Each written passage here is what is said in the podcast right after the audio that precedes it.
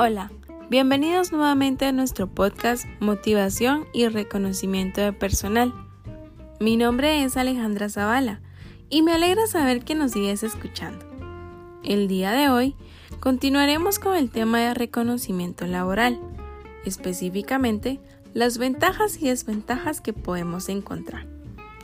Pon mucha atención, ya que lo que te compartiré es una pizca de lo que abordaremos en nuestro próximo taller al cual espero no faltes.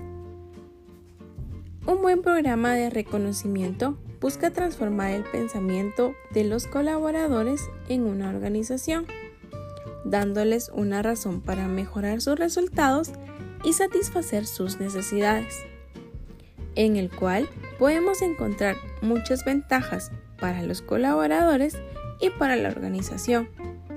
Sin embargo, si estos programas no se realizan de una manera adecuada o no se implementan de una manera correcta, puede traer consigo muchas desventajas y creando un factor perjudicial para la organización.